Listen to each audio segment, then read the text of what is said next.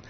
And uh, you know, I think that uh, And- And the umpiring in that game yesterday was just absolutely atrocious. You know, highlighted by the fact that not only was Tony La Russa ejected, albeit for arguing balls and strikes, but so was Jim Edmonds as the go-ahead run at the plate with a, a three and two count in the eighth inning. I, you know, pitch after- clearly a ball. Yeah, and after about three seconds of arguing, it wasn't even like this was some long, drawn out thing or involved any kind of you know like umpire contact or something that There people was might there think. was a clear f bomb. yeah, there was there was a lot of cursing going on, but I mean, you know, come on, it's baseball. It's you know what happens. And, and you can't do that in a postseason game in that situation. I, I mean, unless it's a situation where Edmonds had, had bumped the umpire. You know, I, I just thought that was a, a terrible decision by. Uh, I don't even remember who the umpire was in that spot. Who And- cares? Yeah, yeah, it's it's three one Houston in that series. They look like they're gonna they're gonna move on. Uh, and speaking of moving on, we're gonna do that as well. That'll uh, pretty much wrap things up here for extra points today. Make sure you tune into Game of the Week on Friday at seven o'clock. We'll be bringing you volleyball versus Northwestern at, from Cliff Keen Arena. Should be a good one. But for Tony Bolton, Stephanie Nicholas, Charlie Chubbs Kellett, uh, Mike Rothman, I thought I saw Adam Fivenson before, and Steve Schuster. I'm Steve Lake saying good night and go blue. Ooh, Erotic cake. You are listening to WCBN FM Ann Arbor. The sports department would like to thank you for your continued support of the University of Michigan Student Radio. Moss knocks over Tambellini, winds up and he scores! Just Tambellini lets a laser go from the near side circle, and the Wolverines take a one and nothing lead off the rocket off the stick of Jeff Tambellini.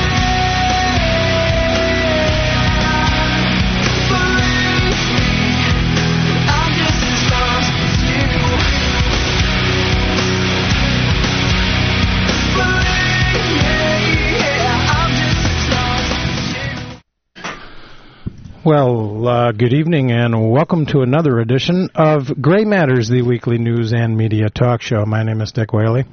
And over here on Thrashy Emo Chords, I'm Jim Dwyer. I have the pumpkin mic here in honor of Halloween. Which actually- apparently is uh, now America's number two retail holiday. Yeah. The amount of money some people spend on their costumes is remarkable. Well, the fact that the candy appears in the grocery stores uh, almost as soon as school recommences for the season. And of course, whatever Halloween candy doesn't sell will be uh, gathered up the day after Halloween, uh, melted down, and refashioned into festive Christmas goodies. and possibly uh, dropped from helicopters by American troops, providing aid for yet another natural disaster. Gee, which one in Pakistan or the storm that's about to slam Mexico? Yeah, more hurricanes.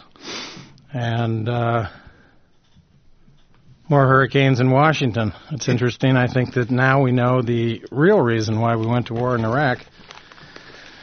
Interesting uh, new uh, memo has appeared about Bush's uh, January 30th um, meeting with the uh, British regarding this is uh, 2003 regarding the um, war, upcoming war, and I just wanted to quote from this because I think uh, it's revealing, uh, and particularly in context of uh, Mr. Bush's stage-managed, scripted TV conversation with the troops Wow.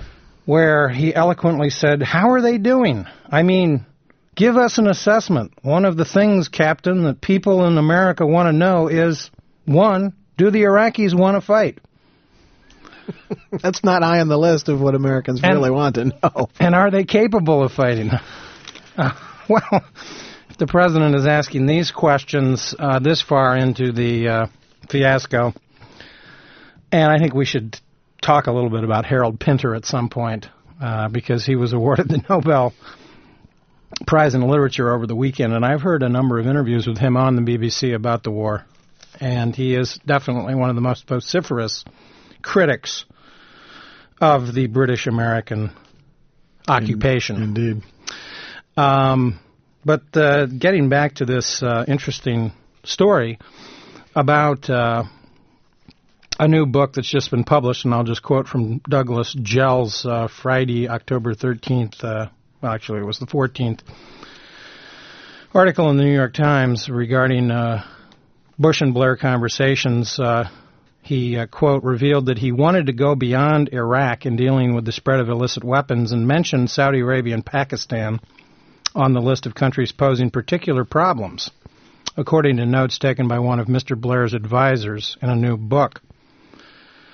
The new book is uh, reported in an American edition of Lawless World by Philippe Sands, a professor of University College London and practicing lawyer, and is based uh, these comments are based on um, notes that were taken by Matthew Rycroft, then private secretary to Mr. Blair, and addressed to Simon MacDonald, the principal secretary of the Foreign Secretary Jack Straw.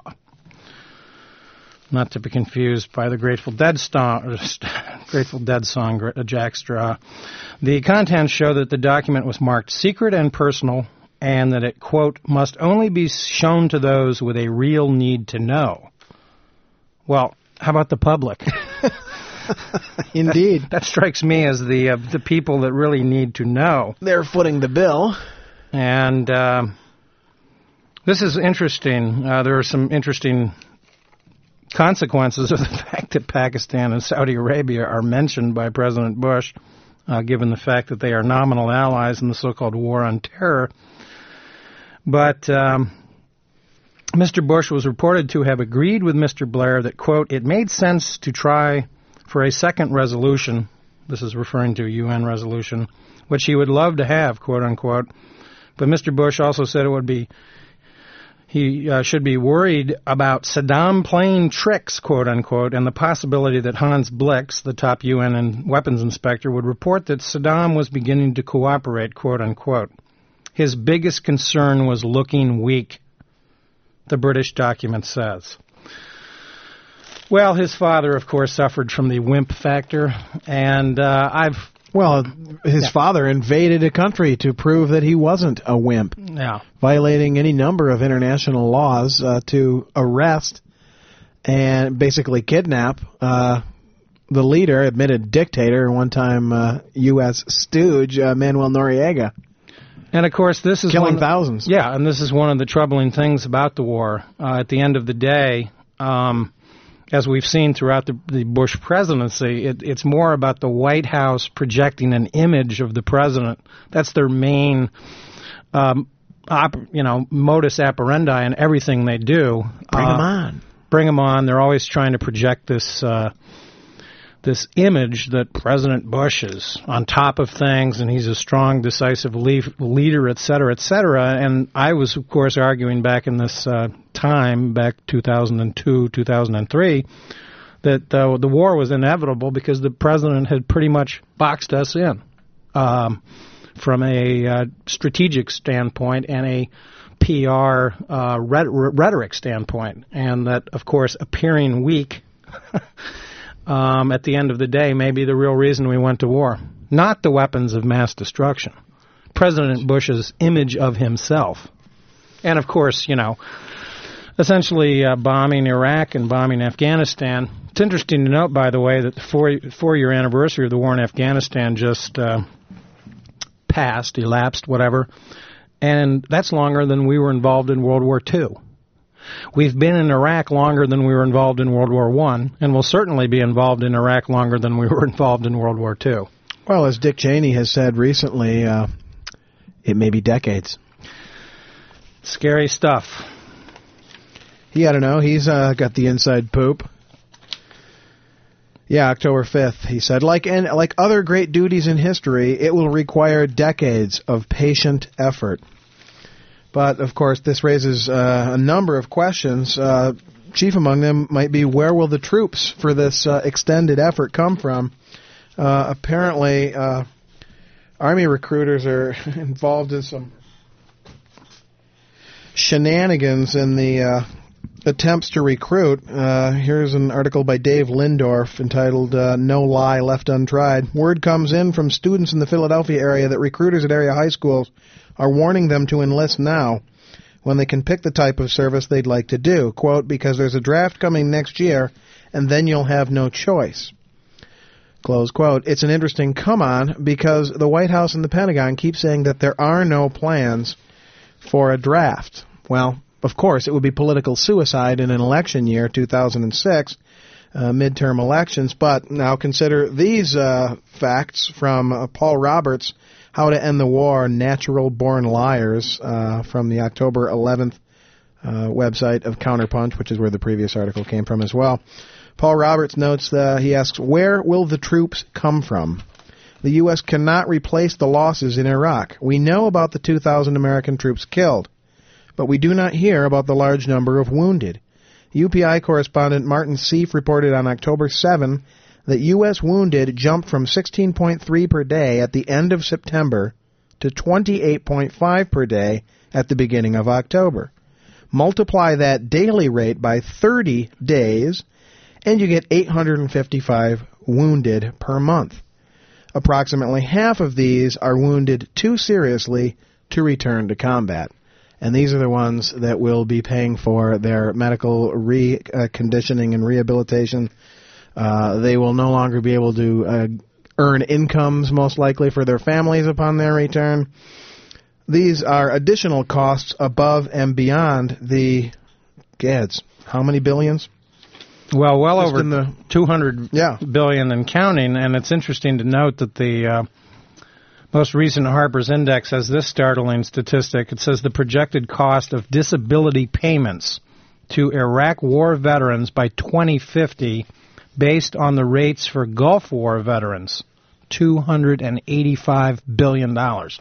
In other words, the costs alone of uh, dealing with disability payments for these troops, many of whom are you know in their teens. Yep. And will collect uh, benefits uh, pretty much for the rest of their life lives. Um, and of course, we hear all this empty rhetoric in America about support the troops. Uh, you got to love people driving SUVs that have their little uh, Magnets feel good strip. yellow ribbons tied around the old exhaust pipe. I support the troops. Uh, okay, you want to support them? Start paying. Uh, well, this- of course we are. That's uh, one level Yeah. at which you know everybody automatically supports the troops, whether you support their mission or not. And of course, there's problems there too because a lot of people who have loved ones in the armed services want to think that it's for something. And well, you know, they're fighting for freedom and they're fighting to keep us free. But that line just doesn't stand up to scrutiny. I mean, uh, we're not under attack here at home. though the president seems to think that fighting them over there prevents attacks over here. Uh, what attacks over here? Yeah. Uh, and of course, the uh, actual number of troops in, in Iraq uh, that are needed uh, to provide security keeps going up. This is interesting uh, in a counterinsurgency article analysis uh, dated the day that President Bush held this little video conference linking him, you know, to the questions, the stage managed event with, with the troops that um, really was sort of a sickening performance by the president yet again. I heard his earpiece kept falling out. I didn't see the images, but uh, Yeah. Mayday, Mayday. Wonder, Losing transmission. wonder if his toupee started blowing in the wind. Uh, but anyway, military planners now say that Iraq will need 325,000 security forces by 2007 to defeat the insurgency and defend the nation over the long haul, 20% more than the 270,000 forces by 2006 that senior Pentagon officials have previously estimated Iraq would require. Uh, they note, by the way, that Iraq now has, quote, 200,000 military forces and police officers with this important caveat, ranging widely in quality and experience. And uh, one Army expert noted that there are now 88 Iraqi battalions and special operations battalions, of which 36 are rated as being in the lead, quote unquote, That's encouraging. with the help of coalition forces. Uh, maybe America will have to get its troops from Iraq for its future military ambitions in the Middle East and elsewhere. uh, Well- given the current state of uh, military thinking within the neoconservative mindset so prevalent in Washington today. Right, and of course, uh, speaking uh, at the National Endowment for Democracy uh, back in uh, October sixth, uh, the president said, "quote There are more than 80 Iraqi army battalions fighting the insurgency alongside our forces." Well, actually, just a few days prior to that comment, uh, generals uh, Casey and Abizaid told Congress that, as a matter of fact, there was only one Iraqi battalion able to undertake such operations. Um, of course, it's too early to tell what really uh, some interesting skirmishing uh, very near Syria um, over the weekend, and I'll just mention real quickly that uh, the Middle East Report, a fine quarterly journal on uh, politics and socioeconomic uh, aspects of the Middle East uh, government and political culture, has a focus on Syria and Lebanon in the fall issue, which is currently on the stands. I strongly recommend it. Yeah, and of course, uh, it's interesting that there have been some comparisons made about Iraq and Vietnam. Um, some are apposite, some are inappropriate, some are wrong, but uh, the comparison about Iraq becoming a Lebanon uh, has been in the forefront of CIA analysts' uh, predictions about what would happen if we invaded.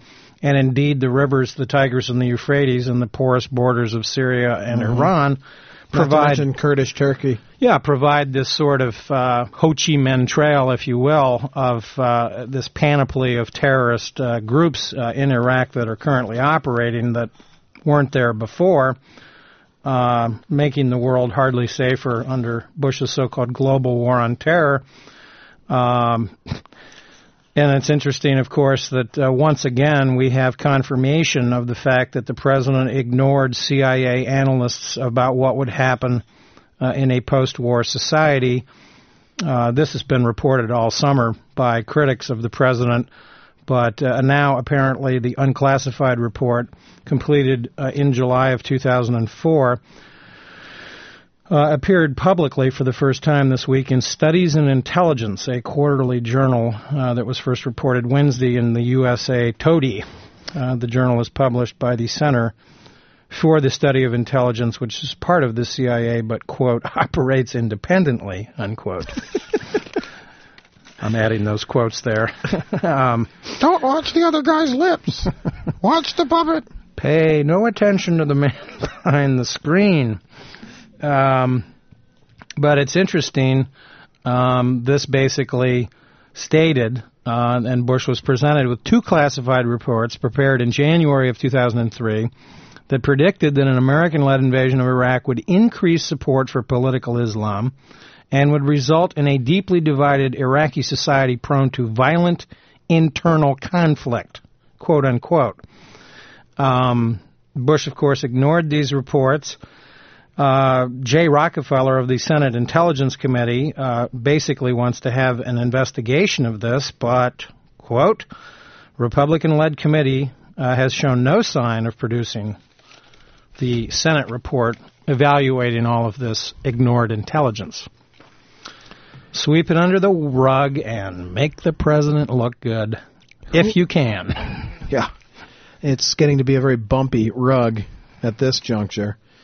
Um, of course, Saddam Hussein will be going on trial uh, soon, and uh, his defense uh, attorneys apparently have not even been given a list of charges uh, or rules of the proceedings for this particular court. Now, while I have very little pity for Saddam Hussein as uh, a defendant, uh, obviously a fair trial is in everybody's best interest. Um, one could only hope that his uh, part of his defense strategy might be to um, subpoena Rumsfeld, George Shultz, any of the old uh, Reagan Bush people with whom uh, he is no doubt quite familiar.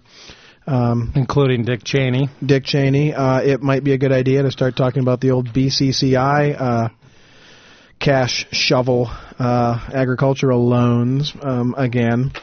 It'll all come out in the wash, right? We want a fair trial. We want Saddam Hussein brought to justice. And how in the world did he get all those chemicals to begin with? Well, and if only he could hire Oh, dear. Har- Harriet Miers as his lawyer.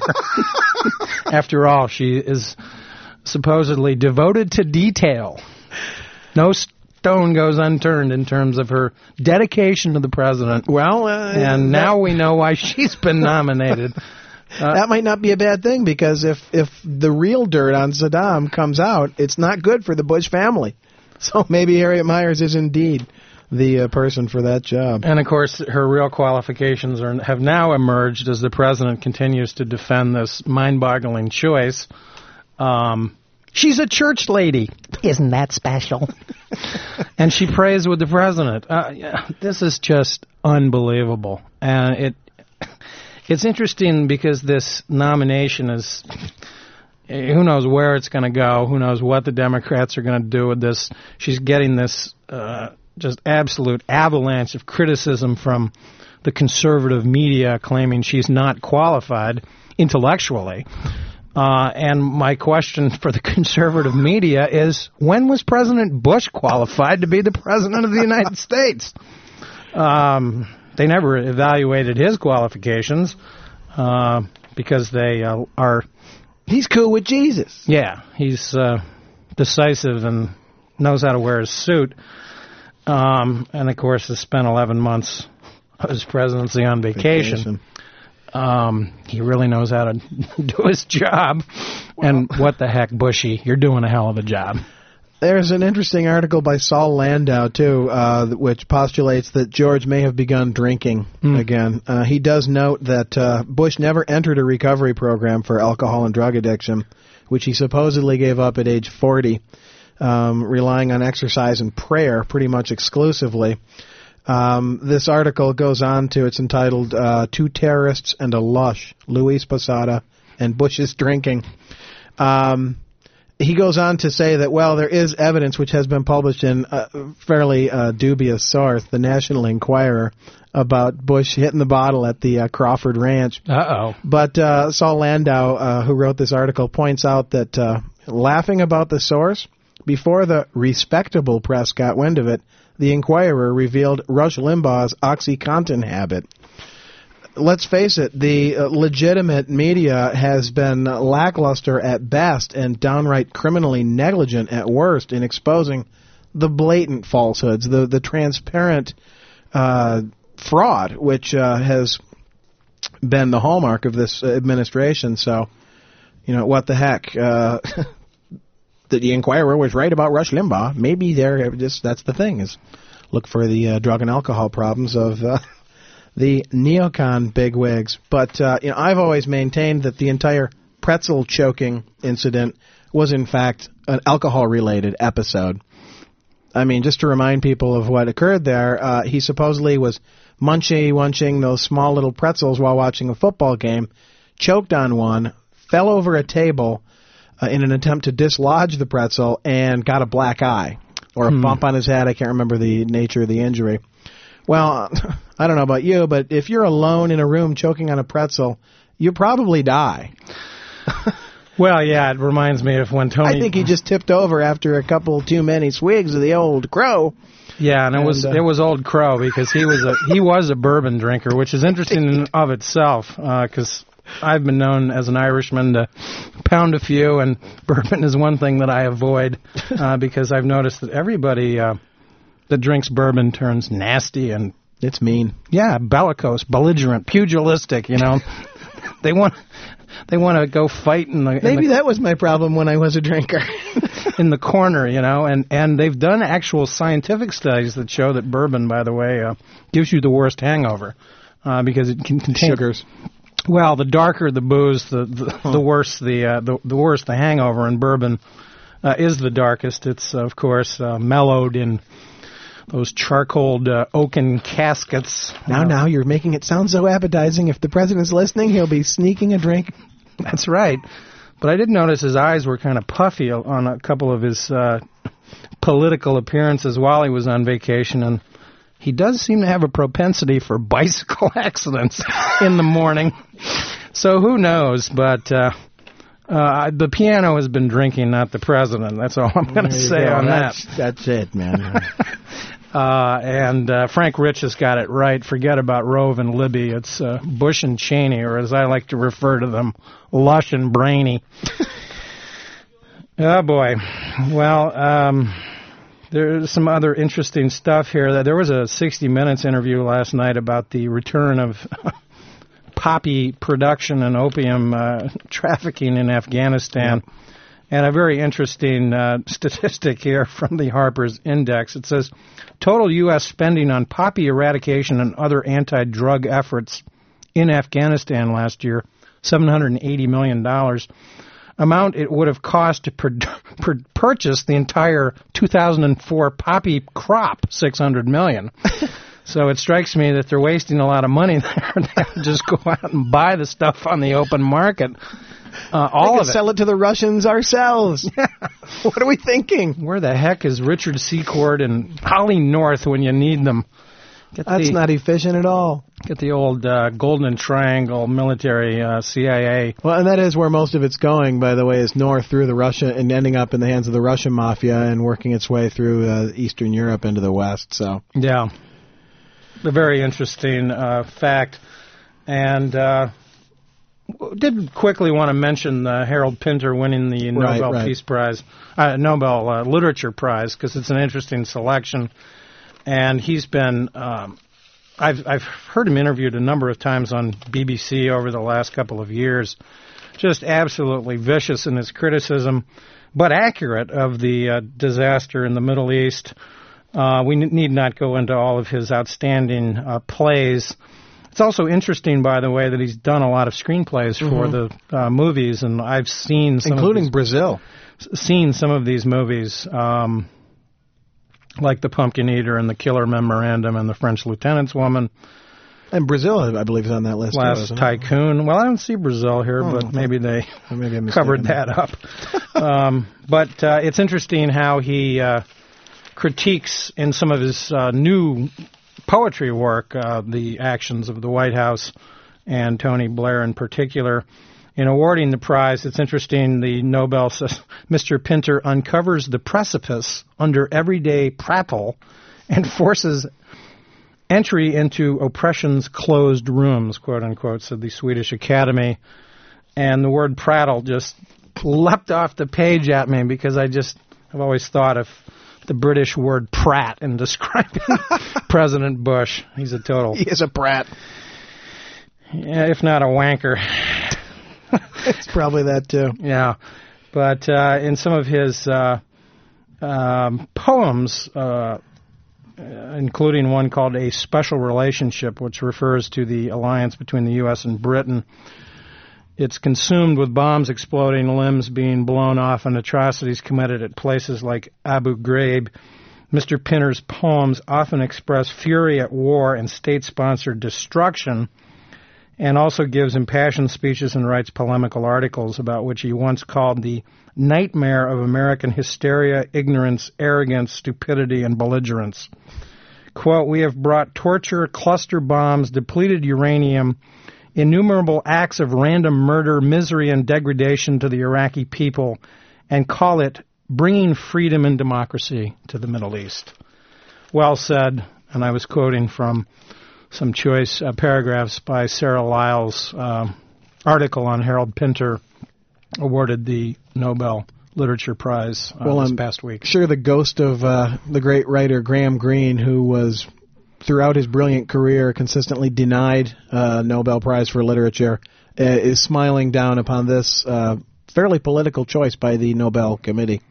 Yeah, and a good one, uh, in my humble opinion, not only for his literature contributions, uh, his plays, and the style of his drama, because uh, Pinter, I think, is probably one of those classic playwrights that you're better off seeing really than reading uh, because of the dramatic pauses and the way he uses uh, strategic uh, conversation and they've discussed this, you know, talking over people and around people when you're dealing with uh, significant others or uh, people in your life, you know, where people are talking at a dinner table and they're talking basically on two different tangents, for Right. instance, that sort of thing. Um, so it will be maybe uh, well worth it to see some of Harold Pinter's plays come out, and hopefully TCM will uh, maybe have a Harold Pinter uh, movie night upcoming, uh, so we can Be see some some of these very interesting movies that he's done in terms of screenplay. Looks like uh, that's just about it. I'm not sure uh, if we're ready to go, but it is uh, pretty much straight up top of the hour.